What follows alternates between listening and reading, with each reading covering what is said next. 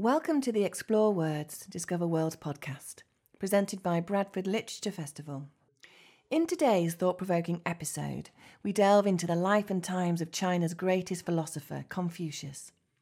Author Jonathan Clements outlines the life and times of China's greatest philosopher, concentrating on sides rarely seen. The younger years of Confucius, his interaction with his pupils, his feuds with his enemies, and even his sarcastic wit. Originally recorded at Bradford Literature Festival 2022, this discussion casts light on the lesser known sides of Confucius.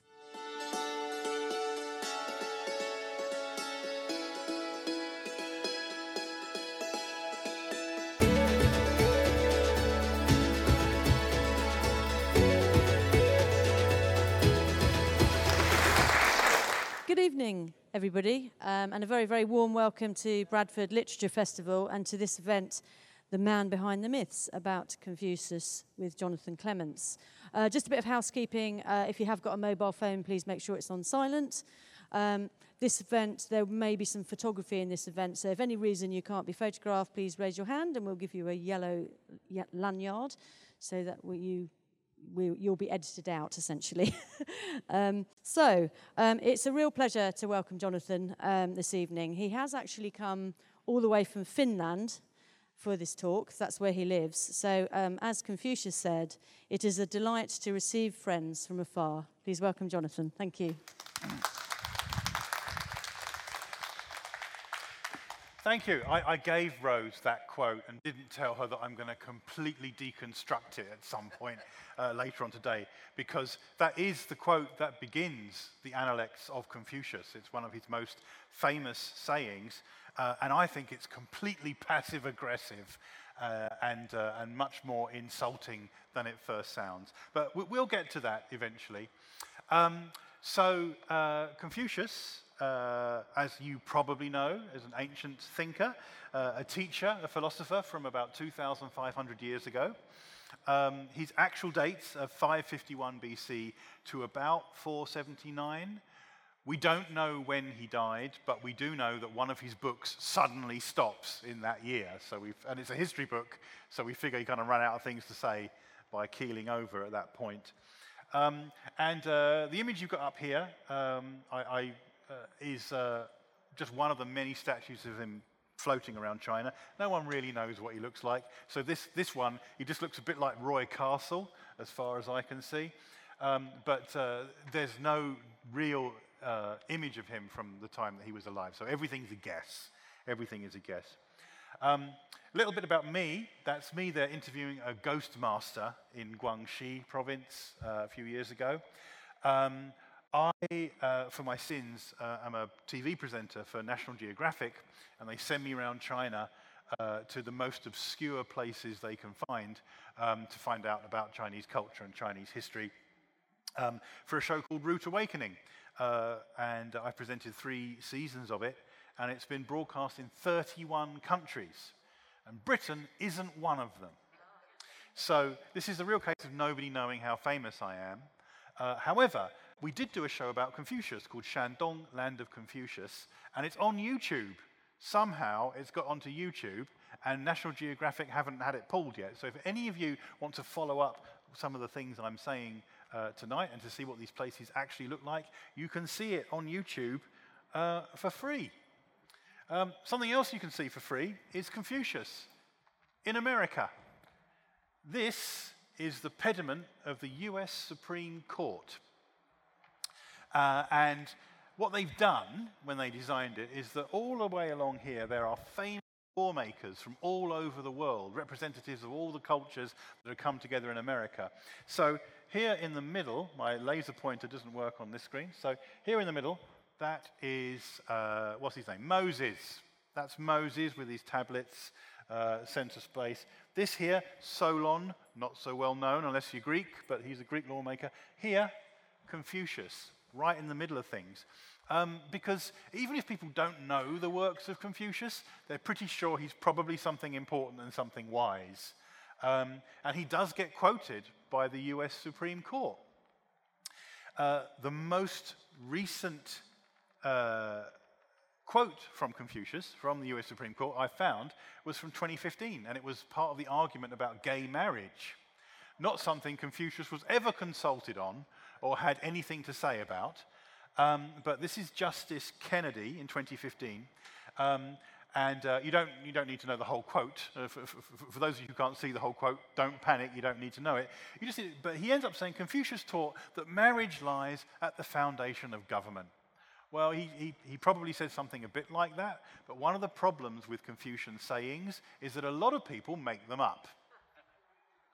Now, Justice Kennedy, bless him, has actually given a, a quote. He, he, said it's from Li Chu, uh, Li Ji, the, the Book of Rites. So I'll tell you now, this is part of the problem with the works of Confucius. The actual sayings of Confucius, which are collected in the Analects, um, along with the Doctrine of the Mean and the Great Learning, which are the books which contain actual supposed quotes from him, um, they're very compact it is possible to memorize them. And in fact, memorizing them was the basis of the Chinese exam system right up until the 20th century. Um, but there are other books that Confucius supposedly used in his teaching. He had his little disciples, and he had a curriculum that he tried to establish. Um, and so the books that he used for teaching were also kind of shoved together as works of Confucius. The Book of Rites is a, a list of all kinds of bumps from Bronze Age China, including recipes. Um, and Confucius didn't actually write it, but people associate it with him.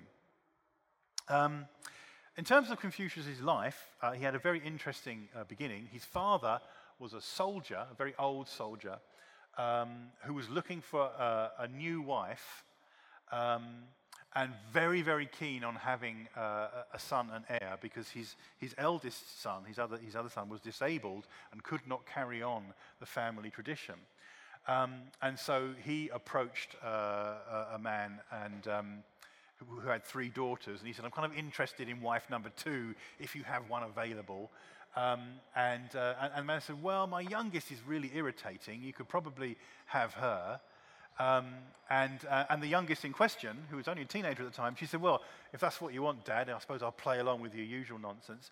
Um, so she had a reputation for having quite a sharp tongue.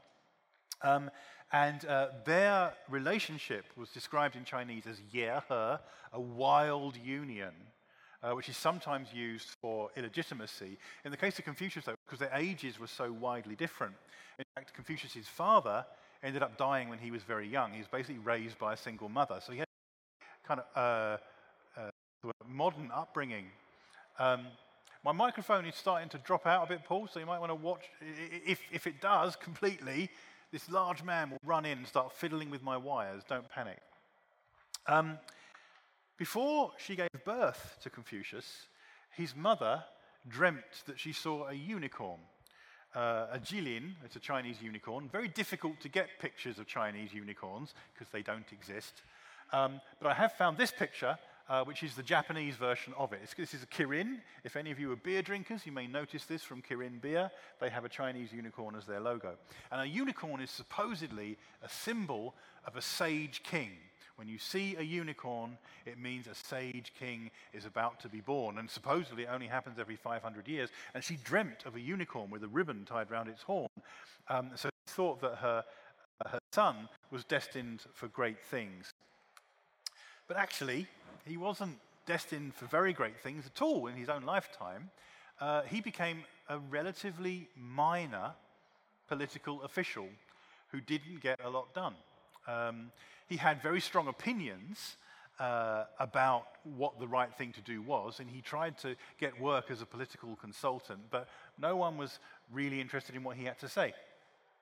And uh, this is how China looked at the time. Um, and the difference between China uh, in the Bronze Age and uh, China now is mainly it's a whole bunch of different kingdoms. There's a tiny little kingdom in the middle, Zhou, which is where the sovereign, the, the Son of Heaven, lives. And all of these other areas are dukedoms and princedoms that are supposedly uh, paying homage and, and paying respect and, and, vassal states, as it were, towards the central kingdom. Actually, The guy in the middle was more like a pope. He didn't really have any secular authority. And as time went on, all of these kingdoms, uh, all of these dukedoms, rebranded themselves as kingdoms and started fighting among themselves. Confucius actually came from Lu, this kingdom here. Qufu is his uh, birthplace, and that's where all the cool Confucian tourism happens today. But this became part of the formulation of his philosophy um, because Confucius's whole argument really stems from the awful conditions that he found himself in uh, with all this argument going on between the countries. He said, The myths, the legends that we have, let's assume that they're true. And let's assume that there was a time in the past when our ancestors were perfect, when our ancestors lived for 300 years and they threw thunderbolts at each other and they were demigods. And then here we are, and the world we're in is a garbage fire what went wrong? And the question of what went wrong is one that animated a lot of the Chinese philosophers of the Bronze Age. And Confucius said, I think what we've got wrong is that we've forgotten ritual, we've forgotten our place in the universe, we've forgotten how to be nice to one another.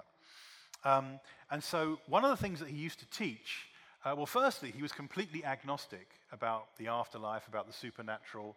Uh, Confucius said nothing about uh, the, uh, the afterlife or the world afterwards. He said, I don't know. I don't know till I get there. Let's talk about the material things we can see around us now.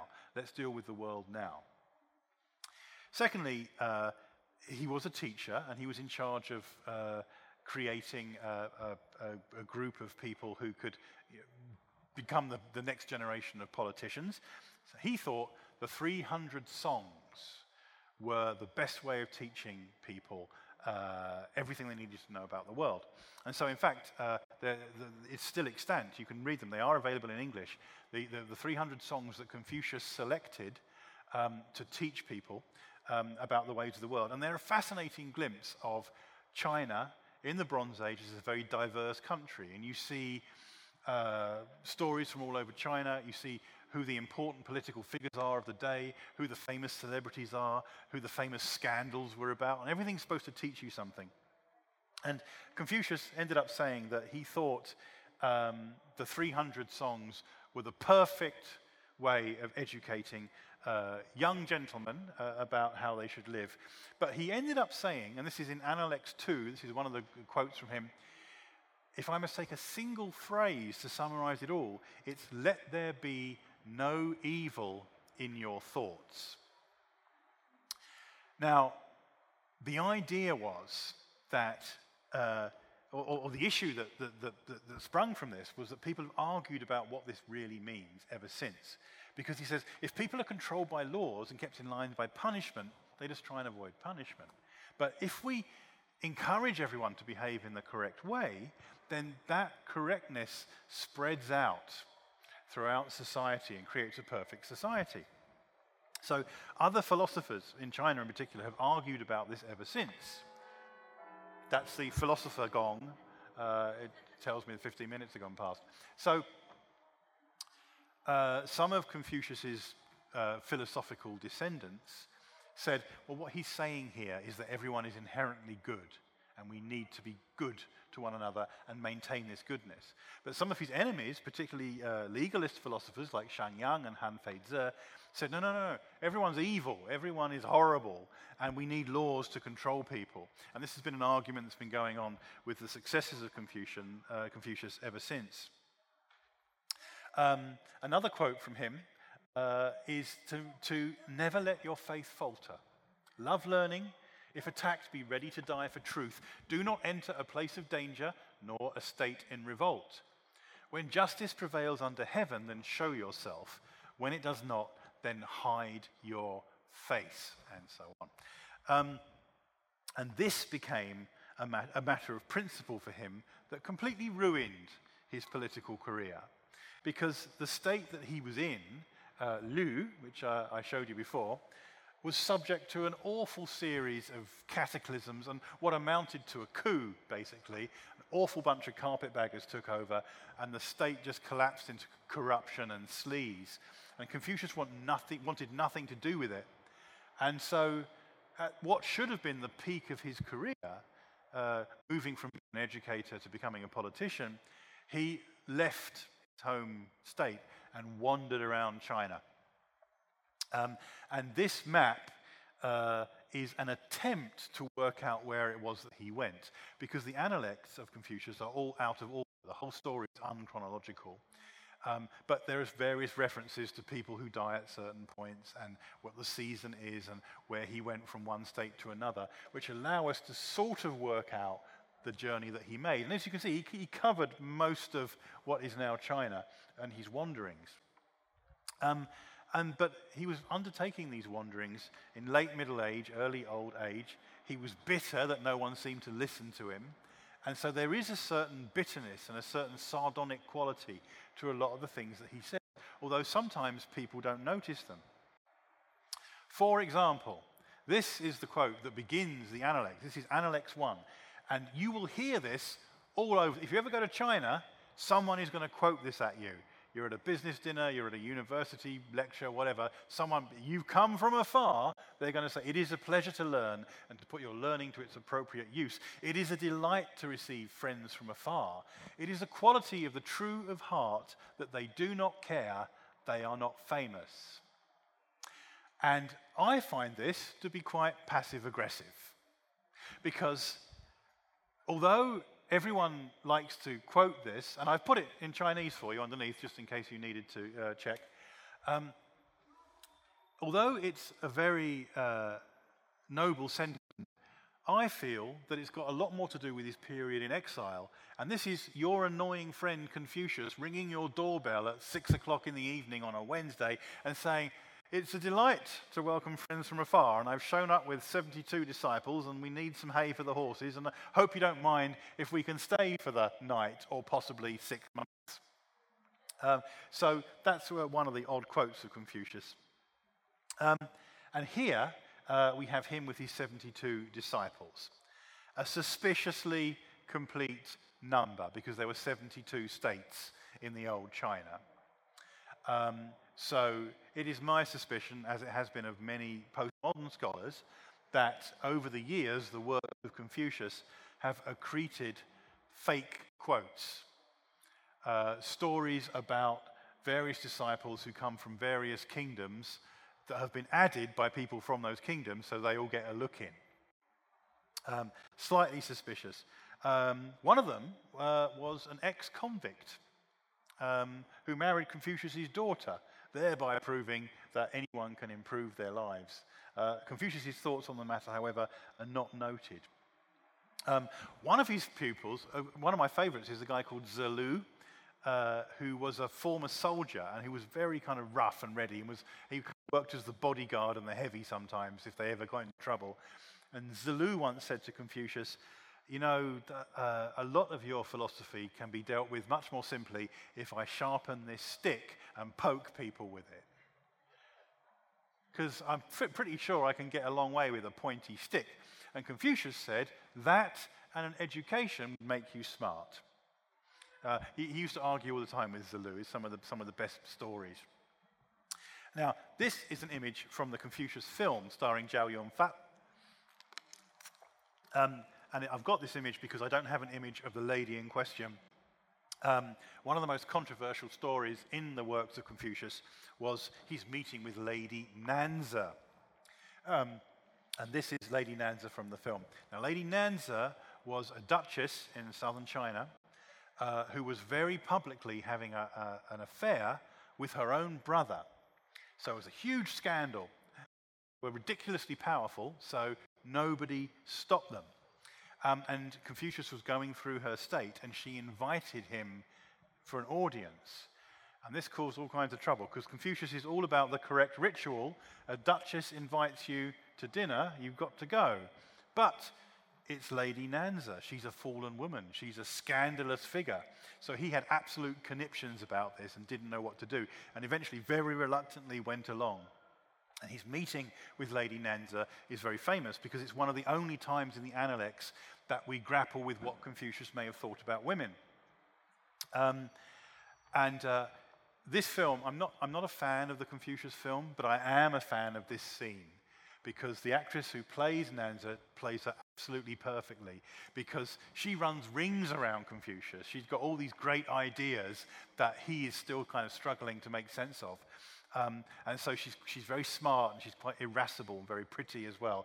And, and it's implied that Confucius was a bit smitten with her and, and, and know how to handle her.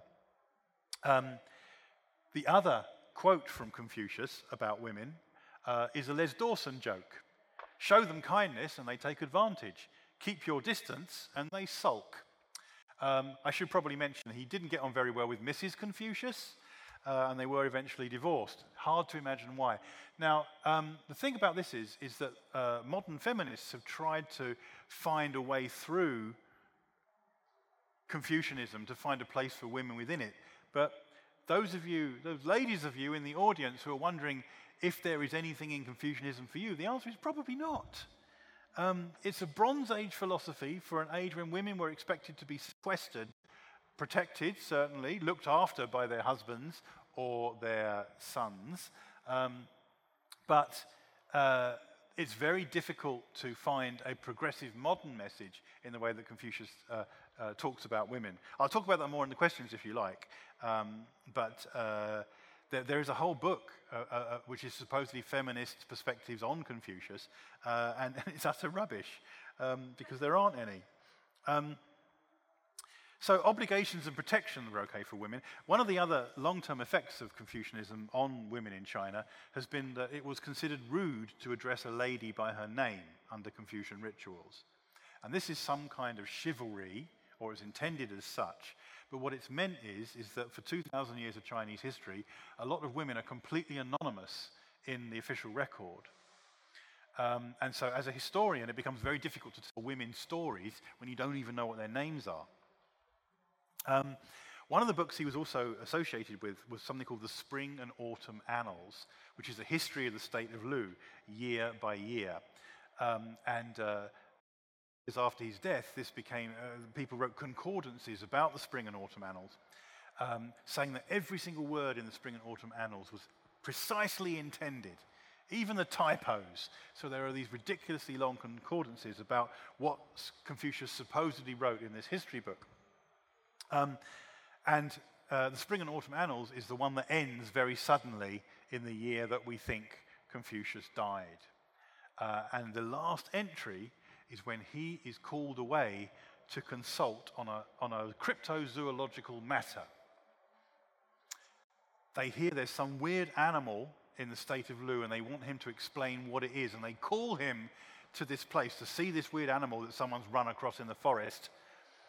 And it's a unicorn with a little ribbon tied to its horn. And Confucius starts to weep and he says, For who have you come? For who have you come? Because the unicorn is the, uh, the, the prophet of the sage king. So it's very possible that Confucius thought, and people argue about this all the time. Confucius thought, okay, we've got a unicorn. We found a unicorn. The sage king is going to be born. And I'm so old, I'm going to miss it. And that's why he's crying. Or he realizes something that will be said later about him uh, after his death that he is the sage king and he was never crowned, and that now he's going to die, and that it's heralding his death. And he did, in fact, die soon afterwards, we think. And in fact, 300 years after the time of Confucius, he was listed among the kings of China in the Grand Scribe's record as the uncrowned king. So, did the sage king rise after Confucius' death? Nope. Uh, in fact, China collapsed into a series of ridiculously complicated civil wars. Uh, it's called the Warring States period, the clue's in the name. Um, and it all ended uh, with uh, the, the westernmost state, Qin, conquering all the other remaining countries, and the ruler of Qin proclaiming himself to be the first emperor of China. And so this was the beginning of China as a monolithic state, as, as all these little countries that I showed you before now incorporated into one massive realm. Uh, and of course, most famously, the first emperor, Qin Shi Huangdi, uh, was buried with uh, what we now know to be the Terracotta Army. And Qin Shi Huang, uh, his state, they believe that it won by being completely anti Confucius. They were what's known as legalists. They didn't think people were inherently good. They thought people were inherently bad and needed to be kept in line by punishments all the time. And so uh, the Qin state was run on grounds that it would not be too much of a stretch to call fascist. It was a, on a constant state of military awareness. It conquered all of China and it lived in this state of punishment and martial law. Uh, and one of the things that the first emperor tried to do is to burn all the books that referred to history beforehand, to wipe out all records of people like Confucius so that he could establish a kind of year zero. Um, and the picture that I've now put up here is uh, when we were shooting the land of Confucius. We were in Qufu, we were in the, the ancestral temple of Confucius's uh, uh, family, and I found this. It says, it says uh, Lu Bi, the, the, the wall of Lu. So the important thing is the big brick wall behind me. And the film crew didn't care at all because it's just a wall. But I was very excited um, because during the purges of the first emperor, uh, Confucius's family hid Confucius's books inside that wall. And for 80 years, 90 years, they were completely lost to the world. And then someone was remodeling the house and they found these scrolls. And almost every version of Confucius that we have today is descended from the scrolls found in that wall. Uh, there are other versions available. We've dug them up in tombs. There were some that people didn't, you know, didn't know about at the time. They've since come to light. But basically, if you want a, a, a, gene, a genealogical tree of where those works came from, most of them were hidden in that wall. After the fall of the first emperor, however, um, the Han dynasty, which replaced him, which lasted for 400 years, did very well for itself, roughly coterminous with the Roman Empire, wanted desperately to associate themselves with being the exact, the exact opposite of the first emperor. And so they, they loved Confucius. They adopted Confucius, frankly, as their state religion.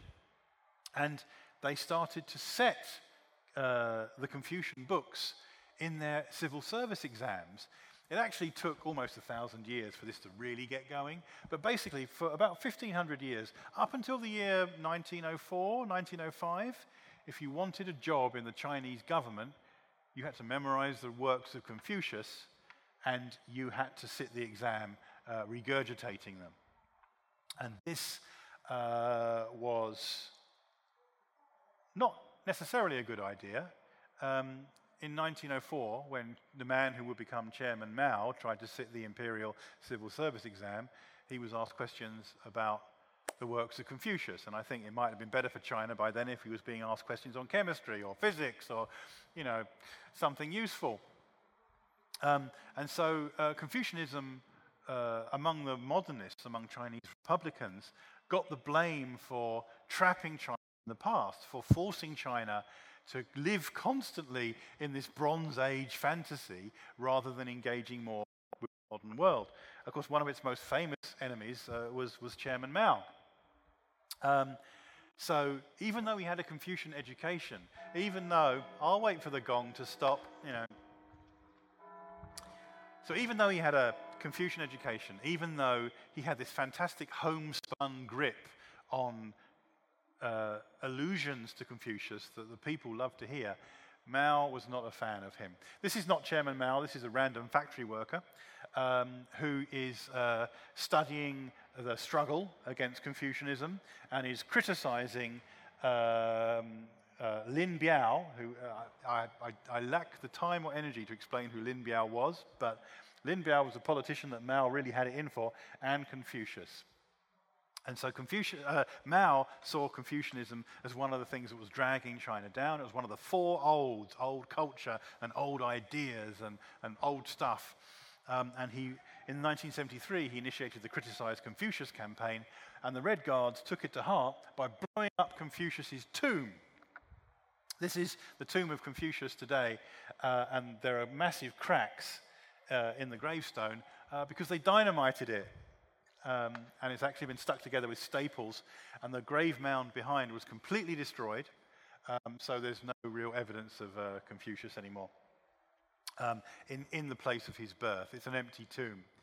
Uh, however, the Red Guards were not the worst enemy of Confucius. People often think communism was Confucianism's worst enemy, but actually, postmodernism is Confucius's worst enemy. In fact, literary criticism is the thing that's almost destroyed him. If any of you do want to get into Confucianism, I really recommend this book, the original Analects, by Bruce and Taeko Brooks, uh, who are a couple of American academics. I think they're American. Um, and they decided to get seriously critical with a computer and a spreadsheet uh, with the works of Confucius. And if anything was dodgy or anything, an anachronism, they'd take it out. And bit by bit, they picked away at the Analects, taking out everything that they were pretty sure was fake that was added in later generations. That couldn't have been a quote from him because it, it referred to some kind of technology or some kind of item he wouldn't have known about. And at the end of it all, this is all they had left from the whole book. So the only words that remain of the real Confucius, according to Brooks and Brooks, is the master said, he does not worry that he has no position. He worries about whether he is qualified to hold one. He does not worry that no one recognizes his worth. He seeks to become worthy to be recognized. The gentleman concentrates on right. The little man concentrates on advantage. And so that was Confucianism reduced to absolutely nothing uh, by the 1990s. But not unlike the art of war, not unlike Shakespeare, you can argue all you like about whether or not it's a real quote. For hundreds of years, people lived by it. So Confucianism remains uh, a belief system that people trust in. Um, I, in fact, uh, when I was in Shandong, uh, that's me there with the funny hat, um, I went to a Confucian school uh, where, where this man here, he's a, he's a teacher, he's a lovely man. He tries to teach Chinese children by the precepts of Confucianism. And so the whole school is run on Confucian lines. Um, which some of, some of it's very weird. Like they always have to bow to their teachers. So I was there when the kids were arriving in the morning, and as they were walking across the playground, every one of them had to stop and bow to every teacher in the playground, and it was absolute chaos. Um, also, um, some of the quotes from Confucius have been taken very literally. So there's one that says Confucius did not speak a lot while eating. And I take this to mean, unpacking the classical Chinese, that he didn't make small talk uh, but at this school, no one's allowed to speak during lunch. And we had this very difficult conversation about whether or not we could get our drone up in the temple, but we had to do it completely in sign language because uh, we weren't allowed to speak when we were there.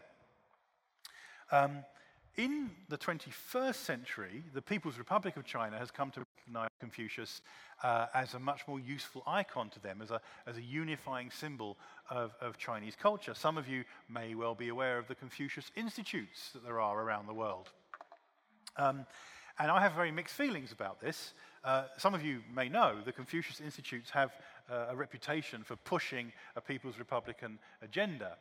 They uh, will teach you Chinese and they'll teach you calligraphy and they'll do some cultural outreach stuff, but you won't be allowed to talk about Tibet or Taiwan or Xinjiang.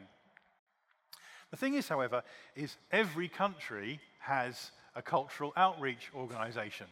In Britain, we have the British Council, um, but most of them are named after famous celebrity icons. So the Germans have the Goethe Institute, and the Spanish have the Instituto Cervantes. And so every, I think it's the Da Vinci, I think, for the Italians. Everyone's named them after someone famous. If the Confucius Institute had been called the Chairman Mao Institute, people would be a lot less surprised at the way they behaved. But because they've gone for this very fluffy, very unifying philosopher, a man who is you know, appreciated and admired not just in China, but in Korea, in Japan, in Singapore, um, the, then people are more surprised. And the Confucius Institutes are all over the place. Um, you know, there's 173 in Europe, or there were last time I counted. Some of them get shut down after various university spats. The other weird thing and, and you will not believe this, you will think I'm making this up, so do Google it afterwards, is a bunch of nutters in China decided that the Nobel Peace Prize was racist. Um, and that I, I think a Chinese dissident received the Nobel Peace Prize at some point. And so, as a result, they came up with a thing they called the Confucius Prize to give it to national leaders who really deserve it.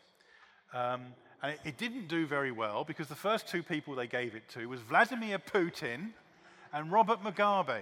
And after that, the Confucius Prize has kind of faded out from view. I think they ran out of dictators at that point. Um, but uh, yes, yeah, so Vladimir Putin is a, is, a, is a grateful recipient of the Confucius Prize, uh, slightly worrying. Um, since 2005, Confucianism has had a really strong impact on the People's Republic uh, because since the reign of Hu Jintao, uh, and, and, certainly through the, through the reign of Xi Jinping, uh, they've really grabbed this concept of Hexie, of the, of the harmonious society, which for Confucius meant knowing your place and spreading good. Um, but for the People's Republic, uh, can be a little bit more repressive than that, like know your place, don't speak up, much more like that.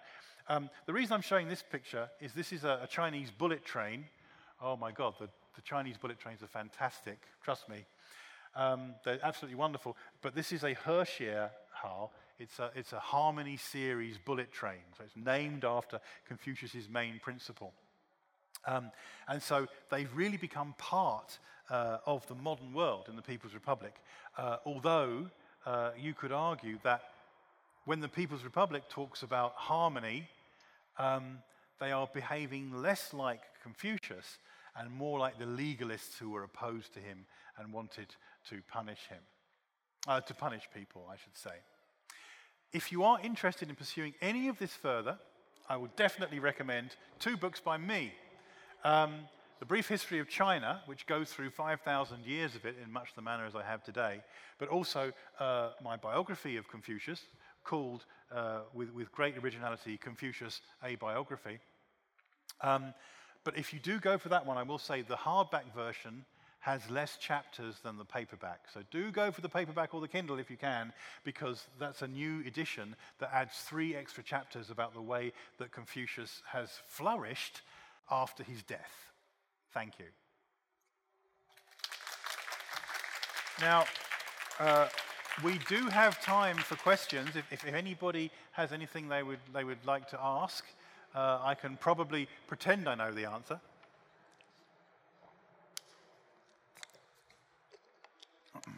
Okay, you're going to be difficult, aren't you? This is Wei Guang now. He's a history student from Leeds, but I'm sure he's going to give me a hard time. Oh, oh, sorry, I thought you were going to ask a question.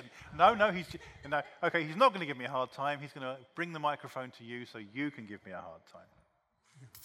Oh, thank you. Um, the red wall behind you in that picture has got has that got anything to do with the uh, subsequent red books and the red colour within China, or is that just um, coincidental? No, that, that, that is a coincidence. It's a good point, though. Um, yeah, I mean, red has come to be associated with the Communist Party today uh, and with, with communism uh, all over the world. But red is the color of good fortune in China. Um, and uh, uh it's, it's, very common for temple buildings to be. I mean, for example, this is, this is uh, Tiananmen, this is the, the, Gate of Heavenly Peace in, in, uh, in the center of Beijing. And you can see the wall is the same color there as well. Um, and it's because it's, it's a, um, a, palace. Um, so, yeah, a coincidence. They probably just got a lot of red paint. Thank you very much. It's very interesting. Um, how do we trust the translations? Well, I trust the translations because I did them myself.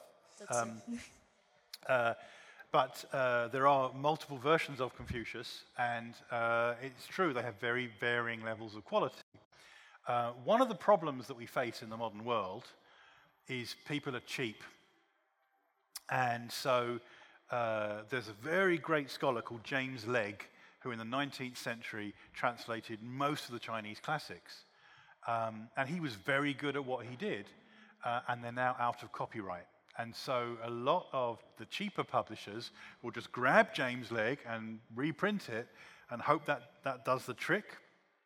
But James Legge is missing all, you know, he did make mistakes.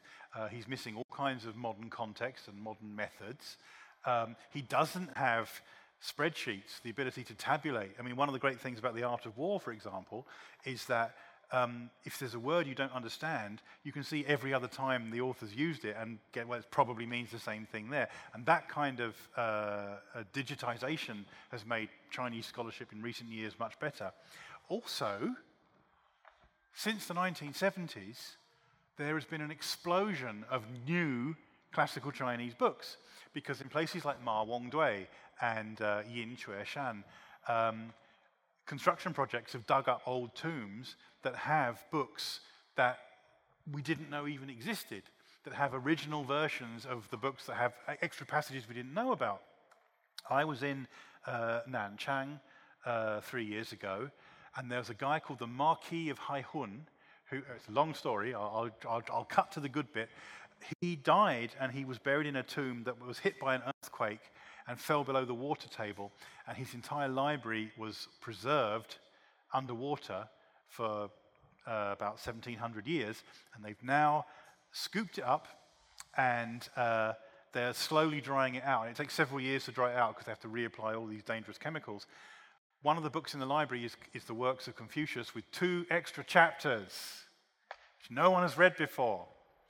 Um, and uh, one is called uh, Wen Wang, Asking the King, and the other one is called Zhidao, the knowledge. I don't think it's about London taxi driving, but who knows? Um, and so all of these things, all these new developments have come since the 1970s. The Dao De Jing, for example, no translation made before about the 1980s is worth anything because people were working with an incomplete manuscript. And then in Ma Wangdui, I think they found a complete Dao De Jing, which is a lot less mysterious because it explains everything. Um, so when it comes to the translations, I will say if it's an illustrated book, stay the hell away from it because they're trying to lure you in with pictures. Um, and do uh, and, and, normally there's some clue where the translation came from. Something like Confucius, uh, uh, I've translated a lot of him in my biography, but also, oh God, I should have, I should have written their names down. There are, there are two or three very good translations available. The Penguin Confucius translation is very good. Uh, I can't remember the name of the guy who did it, but it's very good. Um, and so the scholars working today are, are, are great. Um, and I will warn people off a deceptively cheap, out of copyright, old version because of the speed with which Chinese scholarship uh, moves. What is it about Confucianism that actually appeals to people? if I haven't sold it, but yet, then we're in trouble. Um, well, the idea of being nice to one another, the idea of inherent goodness, and the idea that uh, it's better to live in a society where people are not controlled by guilt, where they are naturally good to one another. And Confucius had this idea in his head that if everybody behaved in the correct way, if they all locked together in, in this manner, that not only would society, that's the Confucius gong, not only would society uh, flourish, but other countries would be take towards it. It's like it's a very early indication of soft power, as it were. Um, and there was a story that Confucius did get a chance to run a city along the lines that he wanted. Um, i find it a bit doubtful, but supposedly it happened, and supposedly for three years he was able to be the mayor of this little town and to run it along the lines that he wanted and to teach people the way that he wanted to. Um, and it was said that if you dropped your umbrella in the street, someone would bring it to you, uh, which is basically how Japan is now, to be honest. But, um, but, but uh, so, so he, he believed it would be, it would be good and that it would work. It, un, unfortunately, you know, there are holes in the whole argument because we're dealing with a Bronze Age philosopher. He's dealing with, with issues that troubled the world two and a half thousand years ago. And, and Lao Tzu and the Tao Te Ching is even worse. Um, it's very difficult to apply all of his ideas to the modern world. And a lot of Neo Confucianism and modern Confucianism is only very distantly related to, to what he was saying then. You said it was um, oral tradition that passed things down. Mm. When were things written down that Confucius said? Did he write them down? And um, then no, no, you, you put a slide up that said, in the end, this is the only thing that we know for true. Yes. So, how much is there that really is Confucius? According to Brooks and Brooks, just that single quote. Um, but people tell stories about Confucius. Um, he's supposedly wrote down everything he said. And you can argue with Brooks and Brooks. You can say, well, you're being very persnickety at this point. It can't be that bad. Surely there was more of it. Um, so uh, th- these were all written documents that he was, uh, sorry, the, the, the, the, teaching materials that he used were all written documents. We actually have a record uh, from the Analects of his, one of his editorial conferences. They're arguing about exactly how a song should be written down, how the words in it should be spelt. So he was working with a huge amount of documents that already existed. The Analects are supposedly the words of Confucius set down by his disciples. But much like the Bible, we're dealing with people dealing with reported speech 10, 15, 20 years later. So the degree to which it's a faithful account of his words is incredibly doubtful. And then there are other philosophers who come along. Uh, one of my favorite Chinese philosophers, everyone should have a favorite Chinese philosopher. And if anybody asks, say Xunzi, because no one's heard of him and they'll be really impressed. But Xunzi um, came up with all these stories about things that Confucius got wrong. Um, and, uh, and so there are he offers these criticisms of famous moments in Confucian history and says, but that's not what really happened. This is what really happened. And you're like, well, you're refuting hearsay with more hearsay at this point, and it all becomes very, very difficult to know what's going on. You had a question, Oh, was that your. Oh, all right. It was how it was disseminated. It, you, I think you said at the beginning that he wasn't so successful or well known in his lifetime. So I'm presuming his disciples disseminated all this Yes, um, he, he was not so well known. His disciples were very well known. And then there's this crucial moment, um, well, two crucial moments actually. Firstly, after the collapse of the first emperor's Qin dynasty, the Han dynasty is desperately scrabbling around for a way of proving that they're different. And they say, We're different because he was anti Confucius and we're pro Confucius. During that first period. Well, well, the, well, well, the thing is, thing is, is if, if, you, if you ask Confucius that question, he would say, There is no Confucian thought. I'm just a teacher. He didn't see himself as an innovator or a radical or anything. He was, in many ways, arch conservative, and he was trying to get everyone to follow the rules that were already written. And he had very little to add of his own. Um, he just wanted to chip away the things that were distracting people. So uh, so Confucius himself had, had very little influence in his own life. 500 years later, I should have mentioned this actually. Remember the unicorn? I hope the unicorn is all stuck in your heads because the unicorn shows up once every 500 years. And 500 years after the time of Confucius, around 0 BC, someone said, Sage King's due again. Sage King's coming up. I wonder who it will be. Is it the current emperor? Is it the emperor's cousin? Is it the emperor's newborn son? And so Confucianism achieves this huge new uh, attention from everybody. Because in order to accept the possibility of a sage king, of a new golden age, which everyone's very, very keen on, you need to suddenly start following whatever it was Confucius said 500 years earlier. So it, it, it's really uh, about, um, about 0 AD, that 1 AD, that, uh, in fact, in 7 AD, there was a coup in China run by a man claiming to be the Sage King. Um, so, you know, it's around that time that it all kicks off again. Uh, you mentioned that uh, their books were uh, hidden in that uh, pillar, mm. and they were found uh, after so many years. how can we say that when the books were found, they were authentic? Oh, I can't. I can't. They could all be fake. Um, and, and, that's, you know, that's one of the issues that Brooks and Brooks have, is that they could all be fake. I mean, the fact is, however, is that those books, uh, we, we, don't have the original copies of those books, um, but they were the ones that informed the different versions of Confucian texts that came down. Since then, since the 1970s in particular, we have found versions of Confucius from before that time that match those books in graves.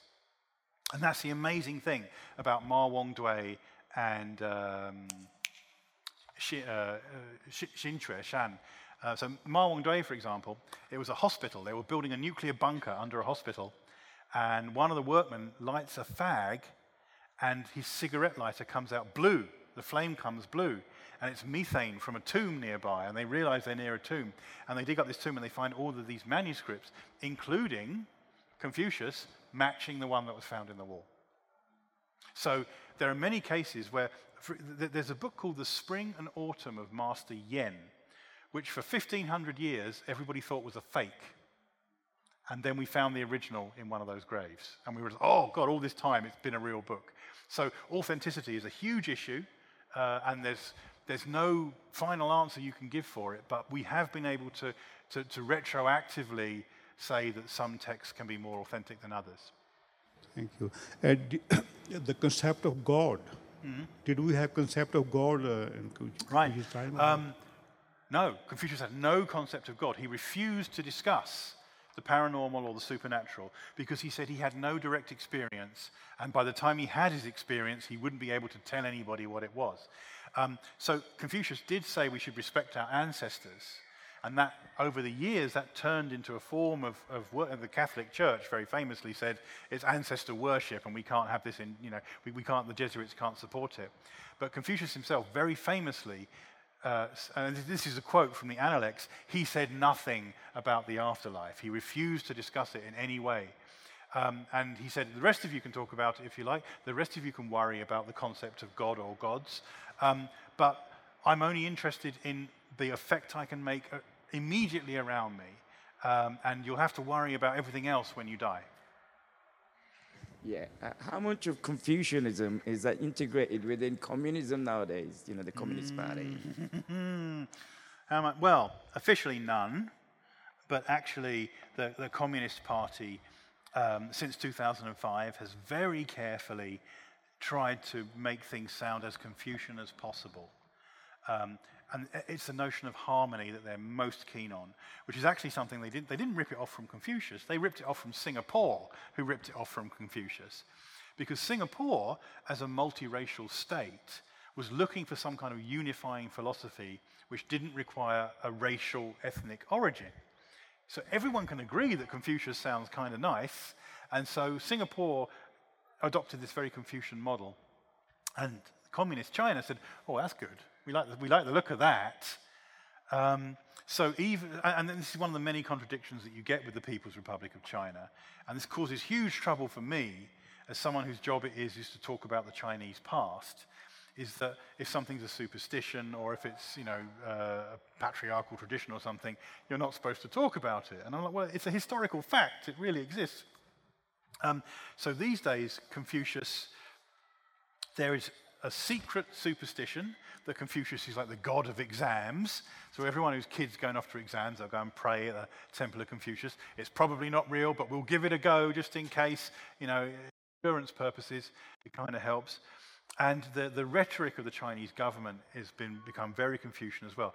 There was an absolutely awful book um, called, um, I can't remember what it's called now, but it was this terrible book that tried to modernize Confucianism in a sort of touchy feely way um, by an absolutely terrible author. Um, and the Communist Party loved it, and they printed something mental like three million copies, and they gave it out in schools and prisons. So if you were a prisoner serving time in, in China, you were given this, this, this Wah Wah book about how great Confucianism is, which was, had no relation whatsoever to Confu- the real world version of Confucianism. But it was all very touchy feely, and let's just be nice to each other. And, you know, when you leave prison, maybe don't murder someone again. Um, Confucius would like that, and so would the Communist Party. So it's that kind of level. Um, and Hexie, harmony, has now become a verb, it's a meme. When someone gets censored or their, their Twitter feed suddenly disappears because of something they said in China, they go, oh God, I've been harmonized. Um, and, and the symbol for it is a river crab because a river crab in Chinese is hexie, uh, which, is, which is a pun on, on harmony.